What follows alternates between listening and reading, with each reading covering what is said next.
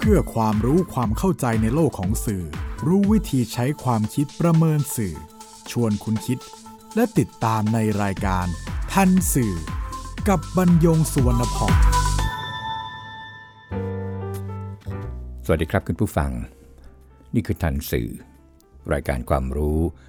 ด้านสารสนเทศ และเรื่องราวที่เกิดขึ้นในโลกข่าวสาร ซึ่งส่งผลกระทบต่อบุคคลหรือสังคม อันเนื่องมาจากเนื้อหาและสื่อนำมาเรียนรู้ร่วมกันเพื่อก้าวไปสู่สังคมคุณภาพ ออกอากาศทางไทย PBS Radio and Podcast บรรยงสวนพองดำเนินรายการ จิตรินเมฆเหลืองประสานงาน ท่านสื่อวันนี้นำเรื่อง ข้อมูลอีกด้านของการแก้ไขรัฐธรรมนูญมาพูดคุยกับคุณผู้ฟัง ในการชุมนุมของประชาชน ในนามนักเรียน ในนามสหภาพนิสิตนักศึกษาแห่งประเทศไทย ในนามกลุ่มเยาวชนปลดแอก หรือว่าในนามประชาชนปลดแอกก็ตาม ซึ่งจัดตามสถานที่ต่างๆ ในช่วงที่ผ่านมา โดยมีข้อเรียกร้อง 3 ข้อก็อันนี้ก็ไม่ที่เกี่ยวกับ 10 ข้อ จากการชุมนุมที่มหาวิทยาลัยธรรมศาสตร์ศูนย์รังสิตเมื่อ 10 สิงหาคม 2563 3 ข้อที่เรียกร้องก็คือยุบสภา หยุดคุกคามประชาชน และแก้ไขรัฐธรรมนูญปี 2560 นั้น ก็มีการพูดกันครับถึงข้อเรียกร้องที่ขัดแย้งกันเอง ระหว่างข้อเรียกร้องที่ให้ยุบสภา กับข้อเรียกร้องให้แก้รัฐธรรมนูญ เนื่องจากว่า ถ้ายุบสภา และจะแก้ไข รัฐธรรมนูญเนี่ยได้อย่างไร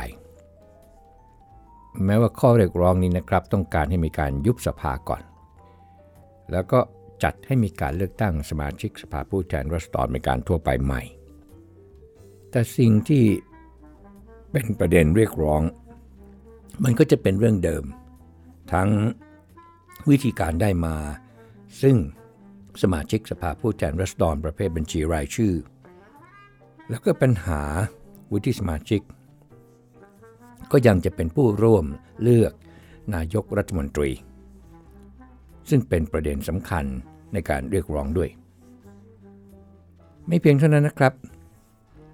ข้อมูลสำคัญที่ไม่ได้มีการกล่าวถึงกันเท่าใดนักก็คือ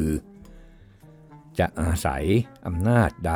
ไปแก้รัฐธรรมนูญเพราะว่าศักดิ์ของกฎหมายทั่วไปนั้น ต่ำกว่ารัฐธรรมนูญ เว้นแต่อำนาจในรัฐธรรมนูญที่เปิดทางให้ทำได้ เมื่อพลิกไปที่หมวด 15 ว่าด้วยการแก้ไข เพิ่มเติม รัฐธรรมนูญมาตรา 255 ระบุไว้ชัดเจนครับว่า การแก้ไขเพิ่มเติมรัฐธรรมนูญ ที่เป็นการเปลี่ยนแปลงการปกครองระบอบประชาธิปไตย อันมีพระมหากษัตริย์ทรงเป็นประมุขหรือเปลี่ยนแปลงรูปแบบของรัฐ จะกระทำไม่ได้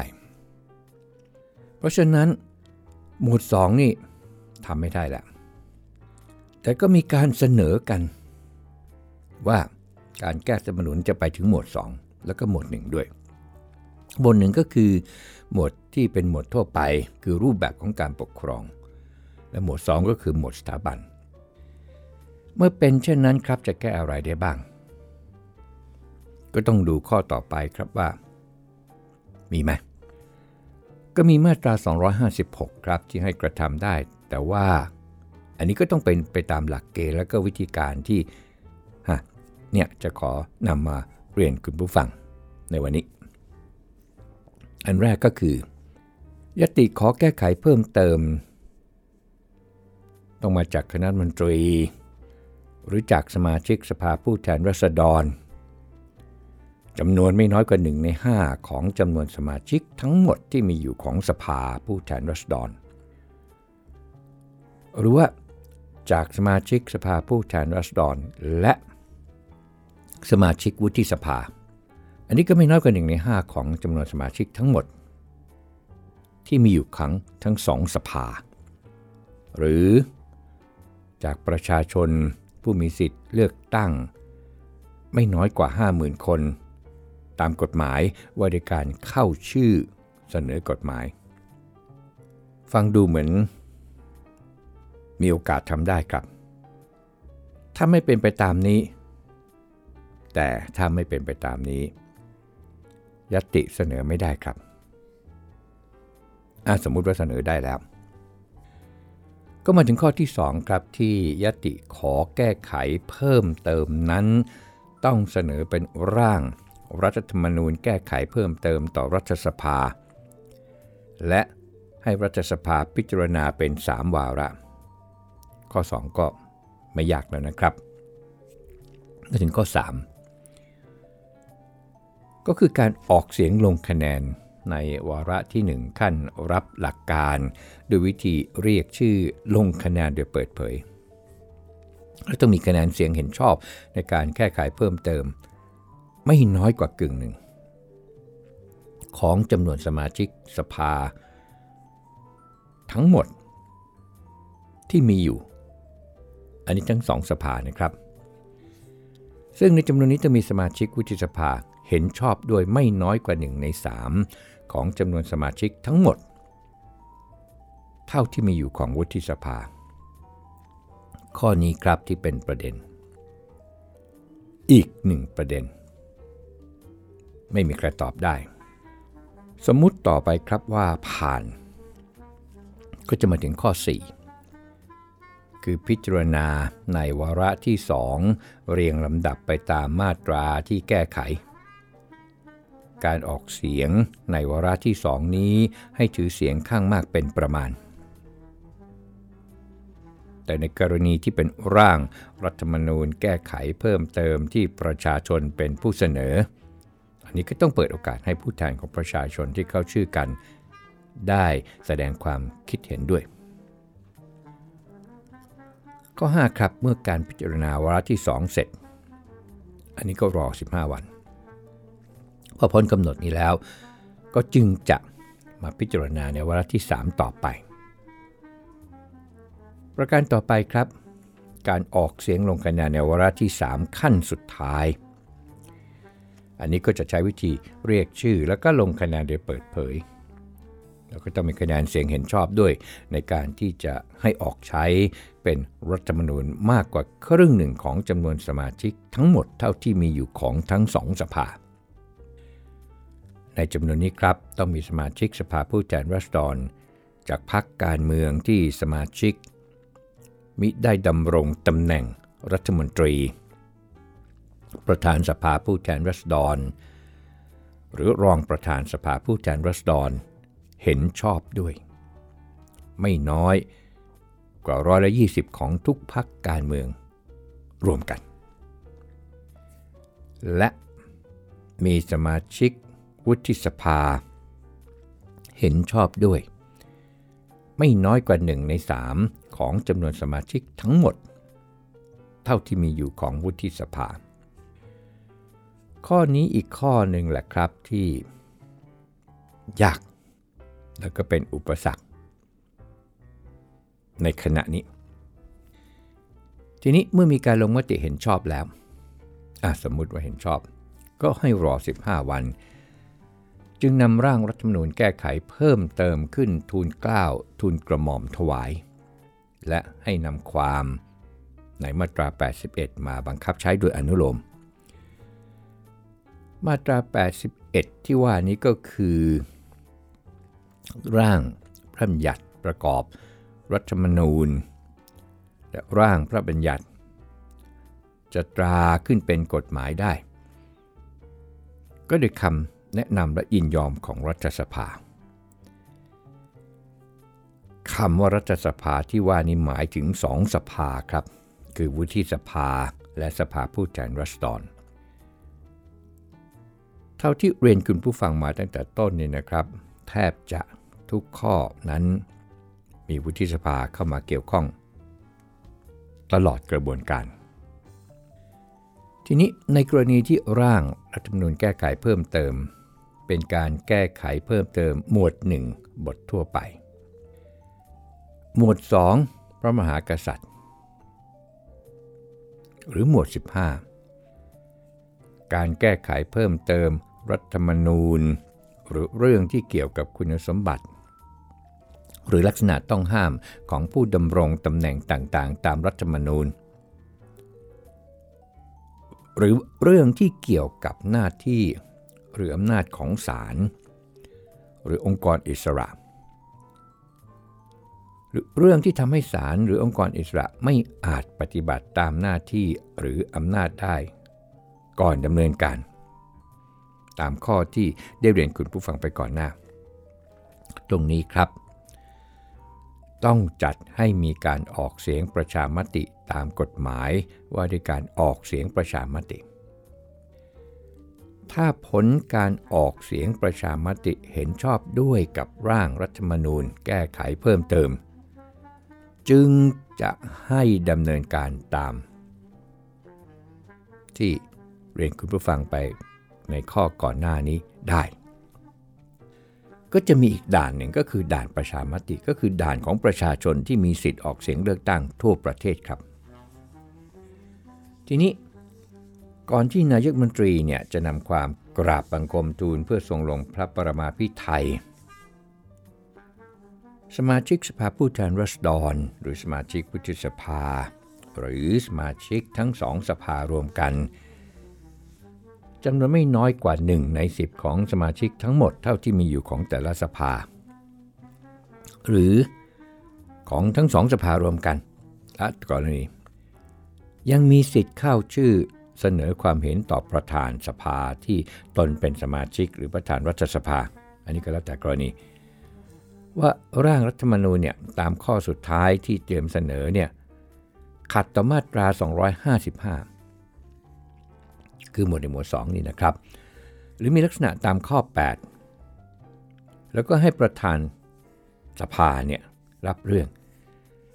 ส่งความเห็นไปยังสารรัฐธรรมนูญ แล้วก็ให้สารรัฐธรรมนูญ วินิจฉัยให้แล้วเสร็จภายใน 30 วันนับแต่วันที่ได้รับเรื่อง ในระหว่างการพิจารณาวินิจฉัยของสารรัฐธรรมนูญ นายกรัฐมนตรีจะนำร่างรัฐมนูญแก้ไขเพิ่มเติมขึ้นทูลเกล้าทูลกระหม่อมถวาย เพื่อทรงลงพระปรมาภิไธยมิได้ครับรัฐธรรมนูญปัจจุบันเนี่ยกำหนดให้มีสมาชิกสภาผู้แทนรัศดร500 คน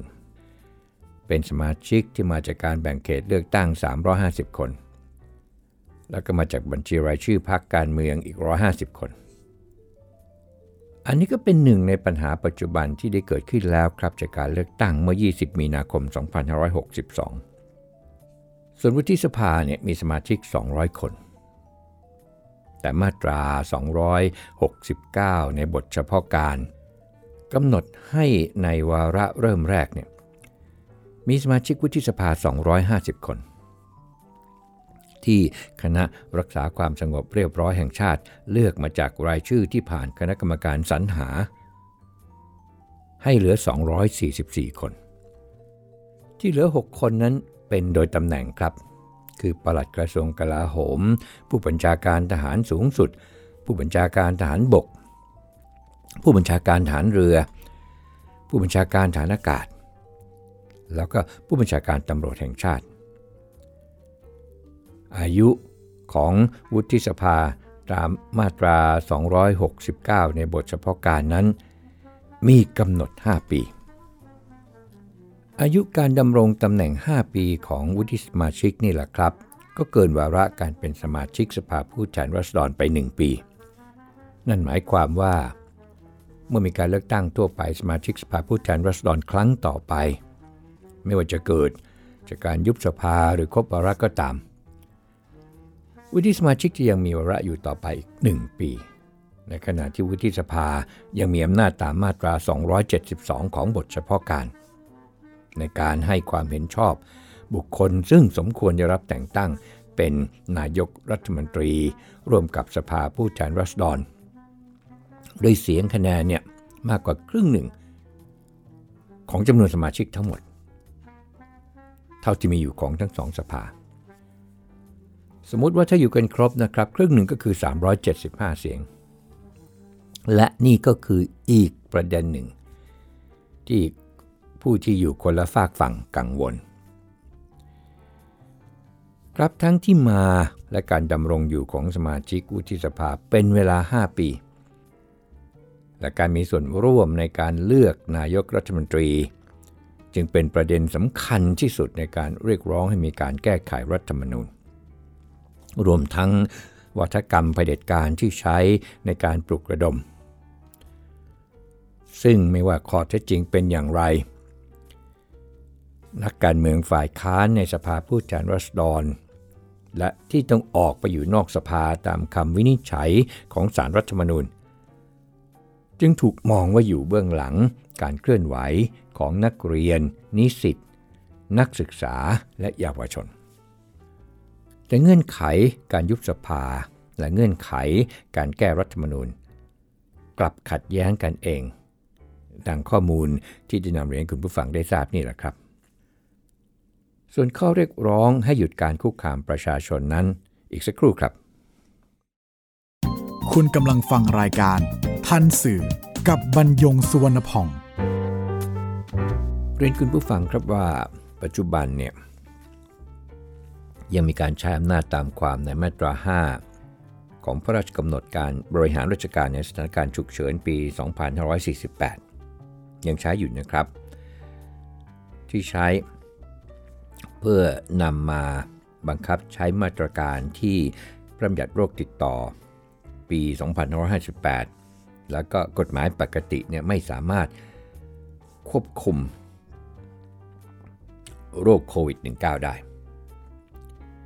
แม้สถานการณ์ในปัจจุบันสามารถควบคุมได้ โดยไม่พบผู้ติดเชื้อในประเทศติดต่อกันเป็นเวลา 3 เดือน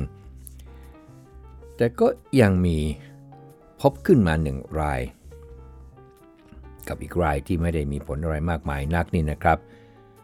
เป็นการพบที่เดินทางมาจากต่างประเทศ แล้วก็มากักตัวแล้วเกิน 14 วันแล้วได้ซ้ำไปเพียง แต่ว่าเขาจะไปต่างประเทศก็เลยมาตรวจมาตรวจถึงได้ทราบ รงนี้ที่รัฐบาลก็ไม่สามารถที่จะประมาท นอกจากนี้ก็ยังมีบทเรียนจากต่างประเทศที่เข้มงวดกดขันมาดีพอผ่อนคลายก็กลับมาติดเชื้อกันอีก ก็ส่งผลกระทบไม่น้อยไปกว่าการระบาดครั้งแรก เพราะทำให้กิจกรรมทางเศรษฐกิจและสังคมที่ควรจะได้รับการฟื้นฟู ต้องสะดุดหยุดชะงักอีกครั้ง นั่นเท่ากับเป็นการสูญเสียโอกาสที่ไม่ควรจะเสียอีกแล้ว รัฐบาลถึงได้เห็นสมควรให้คงไว้ แต่ก็ไม่ได้ใช้อำนาจเกินไปกว่าเรื่องที่เกี่ยวข้องกับการระบาดของโรคติดเชื้อไวรัสโคโรนา 2019 หรือโควิด -19 ด้วยเหตุนี้เองครับ ที่กลุ่มต่างๆ ทั้งหลายในนามนักเรียน ในนามสาภาพ นิสิตนักศึกษาแห่งประเทศไทย ในนามกลุ่มเยาวชนปลดแอก หรือกลุ่มประชาชนปลดแอก จึงจัดชุมนุมเรียกร้อง 3 ข้อได้โดยไม่มีการขัดขวางนี่ก็เป็นความพยายามของฝ่ายรัฐ เพื่อให้สังคมพิจารณาในประเด็นที่มีการเรียกร้องให้หยุดคุกคามประชาชน ในขณะที่การชุมนุมเกินเลยจนก้าวล่วงสถาบัน อันนี้ก็คือข้อมูลอีกด้านหนึ่งละครับของการแก้ไขรัฐธรรมนูญ มาถึงช่วงสุดท้ายที่เกี่ยวข้องกันกับการชุมนุม คือกรณีนักเรียนชั้นมัธยมตามโรงเรียนต่างๆ ทั้งในกรุงเทพและต่างจังหวัดร่วมกันชู 3 นิ้วหน้าเสาธงนักเรียนบางกลุ่มบางโรงเรียนก็ชู 3 นิ้วขณะร้องเพลงชาติ บางกลุ่มบางโรงเรียนก็ชู 3 นิ้วในห้องเรียน สุดแล้วแต่ การชู 3 นิ้ว เริ่มมาจากกลุ่มนักการเมืองหรือนักเคลื่อนไหวทางการเมือง ที่นำสัญลักษณ์มาจากภาพยนตร์เรื่อง The Hunger Games เมื่อปี 2555 แต่ภาพยนตร์เรื่องนี้ก็นำบทประพันธ์ของซูซาน คอลลินส์ เรื่อง The Hunger Games Trilogy เมื่อปี 2551 มาสร้าง ตอนเข้ามาฉายในเมืองไทยนั้นใช้ชื่อว่าเกมล่าเกม ก็เป็นเรื่องราวทางการปกครองที่มีการกดขี่จนนำไปสู่การต่อสู้ การกรบฏ การชู 3 นิ้วในภาพยนตร์ ก็จะสื่อความหมายว่าเป็นการแสดงความขอบคุณ เป็นการชื่นชม แล้วก็เป็นการอำลา ต่อผู้ที่ก่อการที่เขาถือว่าเป็นวีรสตรี ก็แสดงโดยเจนนิเฟอร์ลอเรนซ์แต่สัญลักษณ์ชูสามนิ้วก็ไม่ได้เกิดขึ้นจากภาพยนตร์เรื่องนี้เป็นครั้งแรกครับ เกิดมาจากกิจการของลูกเสือ ที่ลอร์ดโรเบิร์ตเบเดนพาวเวลล์เป็นผู้ให้กำเนิดเมื่อปี 2451 จนถึงวันนี้ก็ 10 112 ปีแล้วครับ3นิ้วที่ว่านี่คือ Scout Promise คำปฏิญาณของลูกเสือ 3 ประการ 1คือ Honor God and Country 2. Help others 3. Obey the Scout Law ส่วนกิจการลูกเสือไทยกำเนิดโดยพระบาทสมเด็จพระมงกุฎเกล้าเจ้าอยู่หัวรัชกาลที่ 6 ที่ทรงตั้งกองลูกเสือเมื่อ 1 กรกฎาคม 2454 หลังกำเนิดลูกเสือโลก 3 ปีคำปฏิญาณก็คือ 1. ข้าจะจงรักภักดีต่อชาติ ศาสนาพระมหากษัตริย์ 2. ข้าจะช่วยเหลือผู้อื่นทุกเมื่อ และ 3. ข้าจะปฏิบัติตามกฎของลูกเสือกฎลูกเสือมี 10 ข้อครับ การชู 3 นิ้วของลูกเสือใช้ใน 2 โอกาสก็คือ เมื่อกล่าวคำปฏิญาณโอกาสหนึ่งและเมื่อแสดงความเคารพ หรือรับความเคารพขณะอยู่ในเครื่องแบบของลูกเสืออีกโอกาสหนึ่ง การชู 3 นิ้วกล่าวคำปฏิญาณก็จะทำโดยยกมือขวาชู 3 นิ้วระดับศีรษะ ไม่ชูมือเหนือศีรษะไปจนสุด เหมือนที่ Hunger Games ส่วนการแสดงความเคารพก็ใช้ 3 นิ้วมือขวาแตะที่บริเวณปลายคิ้ว หรือว่าปลายขอบหมวก หรือปีกหมวก เหมือนทหารตำรวจ ส่วนการแสดงสัญลักษณ์ของนักเรียนแม้มีจำนวนไม่น้อยไม่เข้าใจที่มาที่ไปของเรื่องราว แต่ว่าเมื่อเห็นเป็นกระแสโดยเฉพาะในสื่อสังคม แล้วก็ยังเป็นข่าวอีกด้วย การชู 3 นิ้ว หน้าเสาธงและในห้องเรียนจึงแพร่กระจายออกไปอย่างรวดเร็ว ก็ไม่เพียงเท่านั้นนะครับ ยังมีการกล่าวคำต่อต้านประเผด็จการอีกด้วย ถ้าถามว่าประเผด็จการอย่างไรนั้น นักเรียนก็ยังตอบไม่ได้ หรือตอบไม่ชัดเจน หรือตอบอย่างไม่รู้ที่มาที่ไป ประเด็นของทันสื่อไม่ได้อยู่ที่การตำหนิติเตียนเด็ก หรือคัดค้านหรือต่อต้านการกระทำของนักเรียนลูกหลานเหล่านี้ หากจะเรียนคุณผู้ฟังที่เป็นคุณพ่อคุณแม่และคุณครูว่า ในทางตรงกันข้าม นี่คือโอกาสครับทำไมจึงเป็นโอกาส คุณผู้ฟังที่เป็นคนเจน B คือยุคเบบี้บูมเมอร์ตอนที่ยังเป็นนักเรียนหรือนิสิตนักศึกษานั้น ถูกห้ามการแสดงออกทางการเมืองโดยสิ้นเชิง อย่าว่าแต่การพูดเรื่องข่าวสารบ้านเมืองเฉยๆเลย แม้จะสื่อของรัฐไม่ว่าวิทยุกระจายเสียงหรือวิทยุโทรทัศน์ จะทำจะวิจารณ์การเมืองนี่ไม่ได้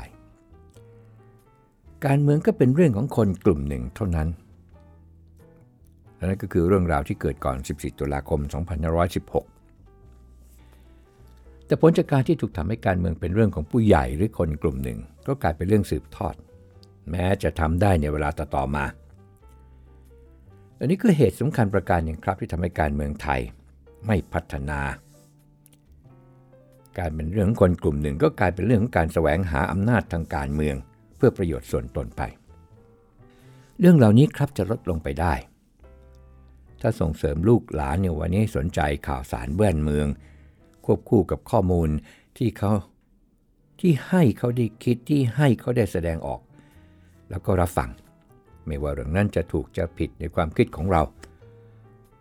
แต่เมื่อความสนใจเกิดขึ้นในตัวเขา นั่นเท่ากับบ้านเมืองเป็นเรื่องของเขาด้วย ไม่ใช่เรื่องของใครคนใดคนหนึ่งอีกต่อไป พัฒนาการบ้านเมืองจะเกิดขึ้นในทุกระดับ แม้คอร์รัปชันอาจจะไม่หมดไป แต่ก็จะลดลง แล้วก็ พัฒนาการไปสู่ระบอบประชาธิปไตยที่ไม่ต้องการมีการปฏิวัติรัฐประหารเกิดขึ้นอีกต่อไปในอนาคต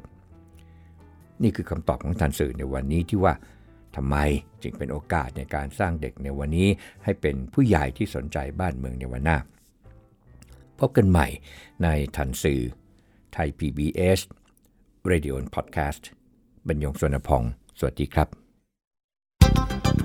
ติดตามรายการทันสื่อได้ทางวิทยุไทย PBS เว็บไซต์ www.thaipbsradio.com แอปพลิเคชัน Thai PBS Radio